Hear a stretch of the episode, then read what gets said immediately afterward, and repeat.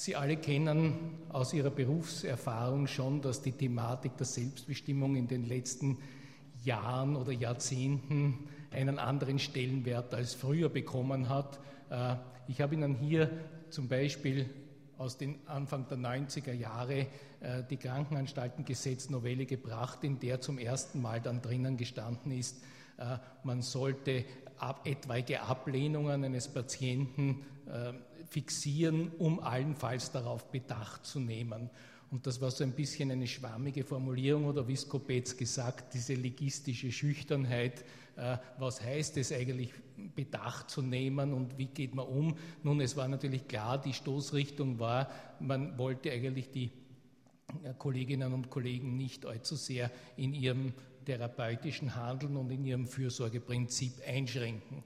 Aber es hat sich gezeigt, dass die Diskussionen zugenommen haben und einer der Auslöser in Österreich für das Angehen dieses Projektes war eigentlich im Jahr 2000 die Gesetzwerdung der aktiven direkten Sterbehilfe in den Niederlanden. Dieser große publizistische Widerhall, der sich in Europa getan hat, hat dann dazu geführt, dass in Österreich eine parlamentarische Enquete stattgefunden hat zu der Thematik Solidarität mit Sterbenden. Und dort hat bekanntlicherweise Kardinal König seinen berühmten Spruch getan, der Mensch soll an der Hand des Menschen und nicht durch die Hand des Menschen sterben. Im Rahmen dieser parlamentarischen Enquete kam es dazu, dass eine Expertengruppe beim damals noch genannten Bundesministerium für Gesundheit und Frauen eingesetzt wurde, bei der Kollege Meran und ich, wir beide waren die Ethiker, die in diesem Gremium dort tätig waren. Und diese Expertengruppe sollte jetzt eine Leitlinie oder Richtlinie, da war man sich sehr lang nicht klar, erstellen, weil man eigentlich ursprünglich gar keine Überlegung hatte, man wollte gar kein Gesetz machen. Parallel zu dieser Zeit, in der diese Arbeitsgruppe tätig war, haben bereits in Deutschland zwei große Kommissionen sich begonnen, mit dieser Thematik auseinanderzusetzen, was unter anderem auch in Österreich zu dieser interessanten politischen Festlegung geführt hat, man möge doch auch schauen, dass die Österreicher das Gesetz früher haben als die Deutschen. Im Zuge dessen war auch ein großer Arbeitseifer in der Arbeitsgruppe und es fand sich dann praktisch ein komplettes und auch von allen am Tisch sitzenden unterschriebenes Konzept für eine Richtlinie, die damals der Professor Memmer auch noch in Paragraphen gefasst hat, sodass man das also gesetzesähnlich haben konnte. Das Problem war, ich habe es Ihnen hierher geschrieben, das Problem war, dass die Widerstände in unserer Berufsvertretung so groß waren, dass man von diesem gemeinsam paktierten Konzept eigentlich abgetreten ist und gesagt hat, nein, wir wollen das doch nicht so in dieser Richtlinie, worauf dann im Bundesministerium gesagt wurde, wir haben es euch angedroht, wenn keine Richtlinie sozusagen im Konsens liegt, dann machen wir ein Gesetz. Und auf diesem Augenblick wurde dieser Gesetzesentwurf von Professor Memmer, der es dann so genannt wurde, als Basis hergenommen für die weitere Entwicklung. Und wenn Sie sich anschauen, von 2004, Begutachtungsverfahren bis 2006, war es doch ein relativ langer Prozess, sodass wir heute bei der Gesetzeswerdung eigentlich ungefähr beim 9. Entwurf standen. Und immer dann, wenn ein Gedankengang sehr lange und von sehr vielen Kommissionen und von sehr verschiedenen Institutionen gewälzt wird, entstehen natürlich auch neue Modelle. Und auf diesem Weg erst ist beispielsweise die Thematik verbindliche und beachtliche Patientenverfügung hineingekommen, die früher überhaupt nicht zur Debatte stand. Ich habe schon gesagt, dass während der Zeit die zwei großen Kommissionen, also die berühmte Kutzerkommission und der Nationale Ethikrat in Deutschland, eine heftige, über mehrere Jahre gehende, sehr engagierte Diskussion geführt hat. Und diese Diskussion hat sich auch bis zu uns herein in einzelnen Punkten festgesetzt, die dann auch bei uns im Gesetz sozusagen einen Widerhall gefunden haben. Am 1.3.2006 war es also soweit, dass das Gesetz beschlossen wurde. Ich werde später noch auf diese Plenarsitzung zu sprechen kommen. Aus medizinethischer Sicht stellte sich immer, auch in der Expertengruppe, die Frage, wie eine Patientenverfügung zu verstehen ist. Es gibt hier, Sie kennen das alle, eigentlich zwei Sichtweisen, die wir auch jetzt in dem dreijährigen Evaluationszeitraum festgestellt haben in der Haltung der Kolleginnen und Kollegen. Einerseits die Überlegung, bin ich neugierig, was mir der Patient, mit dem ich nicht mehr kommunizieren kann, mitteilen möchte für sein zu Ende gehendes Leben, oder sehe ich dieses Instrument an, dass der Patient das abgefasst hat, weil er mir ohnehin misstraut, weil er ohnehin vermutet, dass ich ihn nur unnötig lange leiden lasse und dergleichen mehr. Warum ist das von Interesse? Weil wir im Alltag festgestellt haben, dass sich das unmittelbar auch auf die Interpretationsleistung auswirken kann. Menschen, die mit spitzen Fingern eine Patientenverfügung angreifen, nach dem Motto, jössas na, und da hat er auch noch eine Patientenverfügung, werden in der Interpretation wahrscheinlich unter Umständen eher nicht sehr patientennah hantieren, wohingegen Menschen, die neugierig sind, weil sie eben mit dem Patienten nicht mehr kommunizieren konnten und sagen, ich möchte zumindest über dieses statische Instrument ihn ein bisschen kennenlernen, doch die Tendenz haben, sehr patientennahe am Willen zu bleiben. Das heißt, es geht um unsere Haltung, wie wir mit dem Instrument umgehen. Ich habe nur ein paar, ich will Sie gar nicht mit den Paragraphen langweilen, nur ein paar Aspekte, die aus medizinethischer Sicht natürlich das Problem darstellen. Einerseits, das kennen Sie alle, die Frage verbindlich beachtlich, darauf werde ich noch ein bisschen später eingehen. Die Frage, dass im Begriff Behandlungsmaßnahmen abgelehnt werden, ist evident, das kennen wir ja aus dem normalen Alltag, dass ja auch wir im normalen Alltag, jeder Mensch in der Folgenabschätzung eine Behandlung ablehnen kann. Wir haben die Autonomie als Schutzrecht, die uns in jeder Hinsicht davor schützt. Man muss in diesem Zusammenhang auch sagen, dass ja die Patientenverfügung nie als ein Instrument zur Schaffung eines neuen Rechts gesehen wurde, sondern nur eine bestehende Rechtslage in eine besondere Situation zu übersetzen.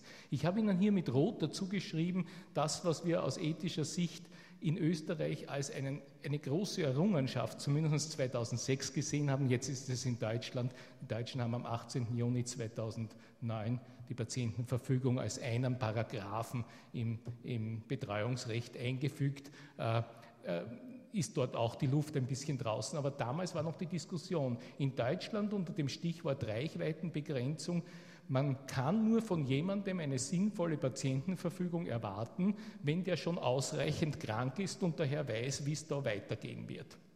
Wenn aber die Patientenverfügung ein Instrument der Selbstbestimmung ist, dann kann die Selbstbestimmung sich nicht dadurch verdeutlichen, dass man ihm eine Diagnose gibt und sagt, und jetzt darf er eine machen.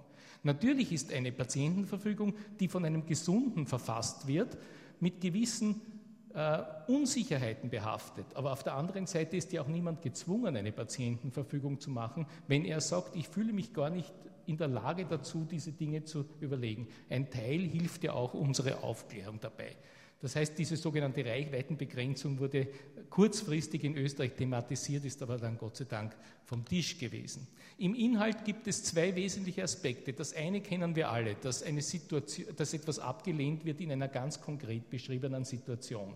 Nun kennen Sie alle den beruflichen Alltag, dass Situationen sehr selten mit den vorbeschriebenen Situationen 1:1 deckungsgleich sind. Das heißt, man könnte mit dem Herrenlied der Patientenverfügung auf den Lippen nie mit der Interpretation so weit kommen, dass man die Patientenverfügung auch anwenden kann. Da hat der Gesetzgeber etwas geschrieben, das wir aus medizinethischer Sicht sehr spannend sehen, nämlich die Möglichkeit, dass aus dem Gesamtzusammenhang geschlossen wird, ob denn das auch der Patient gemeint haben könnte. Und dort steht eigentlich für uns die große Herausforderung für die ärztliche Aufklärung.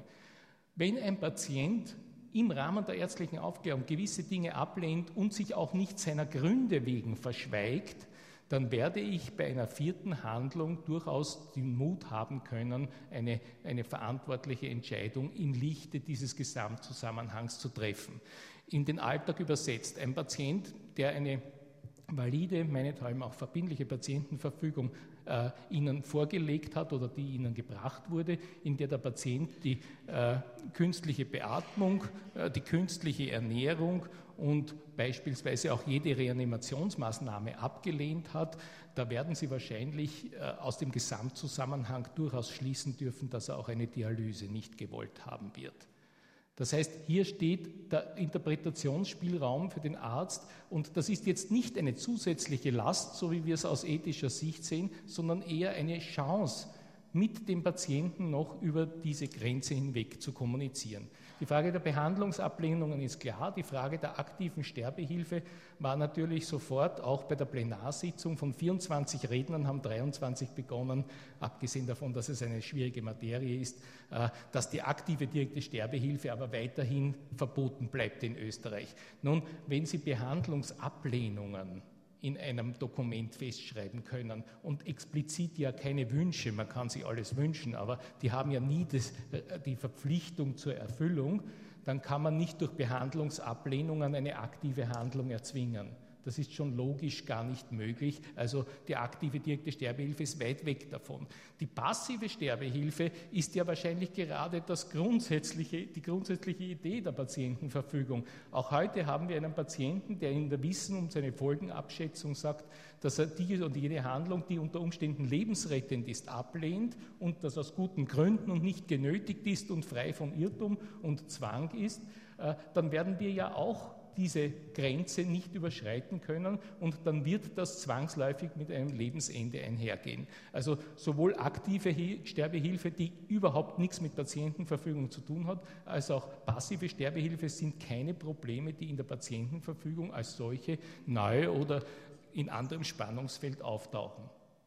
Die ärztliche Aufklärung ist für mich, sage ich Ihnen ganz, ganz kühn, das Kernstück der Patientenverfügung, und zwar gleichgültig, ob es jetzt um eine verbindliche geht, wo sie verpflichtend ist, oder eine beachtliche, wo man unter Umständen auch verzichten kann.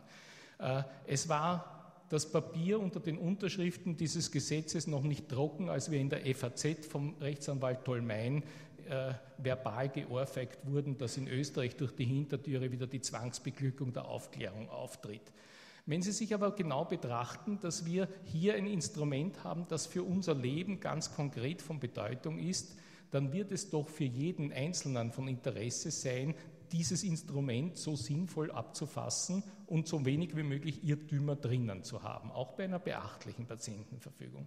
Zudem möchte ich Ihnen zeigen, dass auch in dieser medizinischen Aufklärung tatsächlich ein großer moralischer Gehalt dahinter steckt. Beispielsweise das Vertrauen, dass im Rahmen dieses Aufklärungsprozesses, der eben nicht in eine unmittelbare Therapieentscheidung mündet, eigentlich auch ein Vertrauen in den zukünftigen Interpreten aufgebaut wird. Das sollte allein schon dazu führen, dass wir uns diesen Mühe, und es ist eine Mühe, das kann ich Ihnen aus den alltäglichen Erfahrungen sagen, eine Mühe, diese Aufklärungsgespräche sorgfältig zu machen, durchaus auch als moralischen Auftrag sehen können. Wir haben Erfahrung mit ärztlichen Aufklärungsgesprächen, alle, die wir da sitzen. Das heißt, das taucht auch in dieser Patientenverfügung als sinnvoll auf. Und es sollte sich allmählich auch eine Erfahrung hinsichtlich der Interpretation im klinischen Alltag ergeben, weshalb wir auch verlangen, dass längerfristig zwischen den Interpreten und denen, die bei der Abfassung geholfen haben, eine Kommunikation stattfindet. Ähnlich den Patientenbriefen oder so etwas, dass wir vermitteln können, das war für uns hilfreich, das war für uns weniger hilfreich. Die Patientenverfügungen in meinem Krankenhaus sind alle gehalten, alle auch noch zu mir eine Kopie zu geben. Da versuchen wir das mit den aufklärenden Kolleginnen und Kollegen dann zu spielen, um zu sagen, da haben wir uns schwer getan, da haben wir uns leicht getan, wie war das und so weiter, sodass wir alle davon lernen können. Wie schaut es mit der beachtlichen Patientenverfügung aus? Die beachtliche Patientenverfügung ist so in den Gesetzestexten ein bisschen ein Mängelwesen. Ich verstehe schon die Gesetzesschreiber, die sozusagen hier diese Unterscheidung ja unbedingt wollten. Aber ich denke mir immer, ein Mängelwesen, wo von vornherein schon klar ist, das ist nur eine beachtliche. Nur eine beachtliche kann natürlich auch in der Interpretation ein bisschen mehr im Sinne dessen, ich nehme es halt zur Kenntnis, gesehen werden. Ich möchte Ihnen aber zeigen, dass eine beachtliche Patientenverfügung aus ethischer Sicht eine hochauthentische Willensbildung ist. Ich weiß nicht, ob Sie schon einmal probiert haben, eine Patientenverfügung abzufassen. Bei den Workshops beginnen die Kolleginnen und Kollegen oder auch sonstige Menschen einmal damit, sich klar zu werden, was ihnen an diesem Tag an Werten von besonderer Bedeutung ist. Machen Sie das einmal 10 Minuten vor einem weißen Blatt Papier, das ist herausfordernd. Das ist einmal nur der Einstieg. Da sind wir noch weit davon entfernt, was wir alles nicht wollen. Das heißt, hier geht es um einen Prozess, der über einen längeren Zeitraum geht. Was machen wir aber zum Beispiel mit Patienten, mit denen wir heute nicht kommunizieren können und wo es keine Patientenverfügung gibt? Wir handeln ja in der Regel mit dem mutmaßlichen Willen. Das heißt, Angehörige, Freunde, Bekannte oder sonst was können uns Informationen geben. Ich will jetzt gar nicht die böse Schiene bemühen, wie Professor Meyer-Maly immer sagt, wenn Angehörige den Mund am Krankenbett aufmachen, dann geht es immer nur ums Erbe. Ich bringe Ihnen ein positives Beispiel. Ein altes, glücklich lebendes Ehepaar hat in der Früh aus irgendeinem nichtigen Anlass beim Frühstück gestritten und er ist ein Heferl, steht auf, rennt hinaus, geht auf die Straßen und wird von dem Auto überfahren. Am Nachmittag darf die Frau ihn endlich auf der Intensivstation besuchen, wo er intubiert, beatmet und mit allen Service versorgt ist. Glauben Sie, dass die Frau irgendjemanden im Team sagen wird, gestern am Abend hat er gesagt, eigentlich, ich mag nicht mehr, bitte, wenn mir mal was passiert, dann lehne alles ab. Sie wird nur darauf warten, dass der wach wird und dass sie sich mit ihm versöhnt und sie wird in der Zwischenzeit 1000 heilige Eide geschworen haben, dass sie nie mehr ein böses Wort verlieren wird. Vielleicht kommt sie am 3. oder 4. Tag, gewissermaßen als letzten Liebesdienst, wenn man sieht, es geht alles den Bauch runter und wird dann vielleicht sagen, eigentlich hat er damals gesagt, das will ich nicht. Was ich Ihnen damit zeigen will, ist es, wenn jemand sich hinsetzt und sei es völlig ohne irgendeine Formsituation und völlig ohne irgendeine Hilfe und sich die Gedanken gemacht hat, so ist das auf jeden Fall authentischer als alles, was wir im Alltag meistens unproblematisch verwenden. Ebenso auch bei den Zahl der vereinsamten Alten, wo wir überhaupt niemanden fragen können und eigentlich nur aus allgemeiner Wertorientierung entscheiden. Und bei genauer Betrachtung ist die allgemeine Wertorientierung eigentlich unsere Wertorientierung mit einigen allgemeinen Aperçus dabei, damit es nicht zu sehr deutlich ist. Eine Kritik zu den hohen formalen Hürden möchte ich diesbezüglich daher einerseits anbringen. Wenn Sie sich die verbindliche und die beachtliche Patientenverfügung anschauen, es geht und steht und fällt mit dem Inhalt. Ich habe Patientenverfügungen von Rechtsanwälten für ihre eigenen Eltern über den Tisch bekommen, die waren das Papier nicht wert. Und ich habe beachtliche Patientenverfügungen, wo man überhaupt nicht gewusst hat, war da irgendjemand beteiligt, die waren an Qualität im Inhalt so eindeutig, dass da niemand, also die Juristen haben ja jetzt den neuen Begriff der qualifiziert Beachtlichen erfunden dazu, also wir können uns jetzt dann schon auf eine Dreiteilung begeben. Ich zeige Ihnen bei den finanziellen Hürden einen Aspekt nur. Sie wissen alle, Rechtsanwalt, Notar, rechtskundiger Mitarbeiter bei Patientenverfügungen. Das war damals eine hochpolitische Geschichte nach dem Motto, wir machen es gratis. Die Tatsache, dass ein Patientenanwalt gesagt hat, wir machen es gratis, war zur Folge, dass damals der Gesetzesantrag, der noch eingebracht wurde, man möge es beim Bezirksgericht machen, damit das von Staatswegen auch billig gemacht werden kann, abgelehnt wurde von der damaligen Regierung. Wenn ich aber heute höre, dass es zum Beispiel in Patientenanwaltschaften gibt eine Beratung, die gratis ist, aber vielleicht nicht die Abfassung, dass es einen Patientenanwalt gibt, der sagt, er macht es bei Mindestpensionen, ein Patientenanwalt, der gesagt hat, er macht es bei Rezeptgebührenbefreiung, so weiß ich nicht, ob wir nicht in dieser Summe eigentlich durch diese damalige politische Aktion eigentlich für unsere Patientinnen und Patienten hier ein Defizit haben, das man eigentlich auch im Rahmen der Novellierung durchaus noch nachjustieren könnte. Genauso muss ich natürlich auch für uns sagen, es ist selbstverständlich, dass das eine Leistung ist, die wir erbringen und die keine Versicherung zahlt. Das heißt, es ist legitim, für diese Leistung etwas zu verlangen. Auf der anderen Seite muss ich sagen, ich wäre glücklich, wenn wir auch schon so viele Kolleginnen und Kollegen hätten, die qualifiziert aufklären könnten, sodass ich nicht das Problem habe, wie viel können wir verlangen, sondern ist das auch die Qualität wert, die wir anbieten. Die Aufklärung, und es wird im kommenden Herbst wieder, sind Sie darauf aufmerksam, wird es eine neue Initiative seitens des Referates geben, dass wir vermehrt über Interpretation von bereits bestehenden, natürlich anonymisierten Patientenverfügungen beispielsweise, uns selbst diesbezüglich bilden können, was ist wichtig bei der Aufklärung. Das sieht man in der Interpretation dann sehr oft. Für mich das Hauptproblem bei den verbindlichen Patientenverfügungen aufgrund der finanziellen Hürde ist das, was ich gerne die schleichende Inkongruenz nenne. Sie haben jetzt eine Patientenverfügung bei einem Arzt und bei einem Rechtsanwalt gemacht und das liegt so in der Größenordnung, also in unseren empirischen Daten zwischen 0 und 800 Euro können Sie bezahlen für eine Patientenverfügung. Also nehmen wir das Mittel, Sie haben 300, 400 Euro für eine Patientenverfügung ausgelegt. Jetzt haben Sie ein Papier, das sicher teurer ist als jede Ihrer Aktien, die Sie zu Hause haben. Jetzt lesen Sie dieses Papier. In ein paar Wochen sind Sie auf Besuch auf einer Intensivstation. Das nehmen Sie mit ganz anderen Augen wahr. Sie lesen dann, wenn Sie nach Hause kommen, Ihre Patientenverfügung und sagen Sie, das würde ich jetzt anders formulieren. Wenn Sie es verbindlich machen wollen, müssen Sie wieder zu Rechtsanwalt und Arzt, das heißt, Sie müssten wieder Summen hinlegen. Jeder normale, vernünftige, denkend ökonomische Österreicher wird sagen, das mache ich nicht, sondern ich lasse es zusammenkommen. Ich schreibe mir das vielleicht auf für eine nächste Novellierung. Und vielleicht haben Sie in einem halben Jahr eine Erfahrung mit einem kranken oder versterbenden Freund, wo Sie neuerlich etwas finden, wo Sie sagen, das möchte ich jetzt anders formulieren. Und nach 2,5 Jahren erwischt Sie unter Umständen ein Auto. Und jetzt stehen alle herum und sagen, Gott sei Dank, da ist eine verbindliche Patientenverfügung, die ist ja über jeden Zweifel erhaben, Inhalt ist auch klar oder was, aber bei Lichte betrachtet, aus ökonomischen Gründen hat sich dieser Inhalt gewandelt. Daher ist für mich als Medizinethiker eine beachtliche Patientenverfügung, in der man jeden Tag seine Korrekturen anbringen kann, mit Datum und Unterschrift versehen, sicher ein Lebensinstrument, mit dem man wirklich von Tag zu Tag leben kann. Die Unwirksamkeit möchte ich nur eingehen. Es steht im Gesetzestext, der Patient muss nicht einsichts- und urteilsfähig sein. Also der Professor Schauer sagt schon immer, naja, ein gewisses Maß an Einsichtsfähigkeit, wenn man es zerreißt, muss gegeben sein, sonst kann ich Ihnen das Beispiel bringen. Ein völlig dementer Patient macht das Nachtkastel auf, nimmt das nächstbeste Papier und zerreißt es. Es war die Patientenverfügung. War das jetzt ein Widerruf oder war das einfach das nächste Papier, das er zerrissen hat?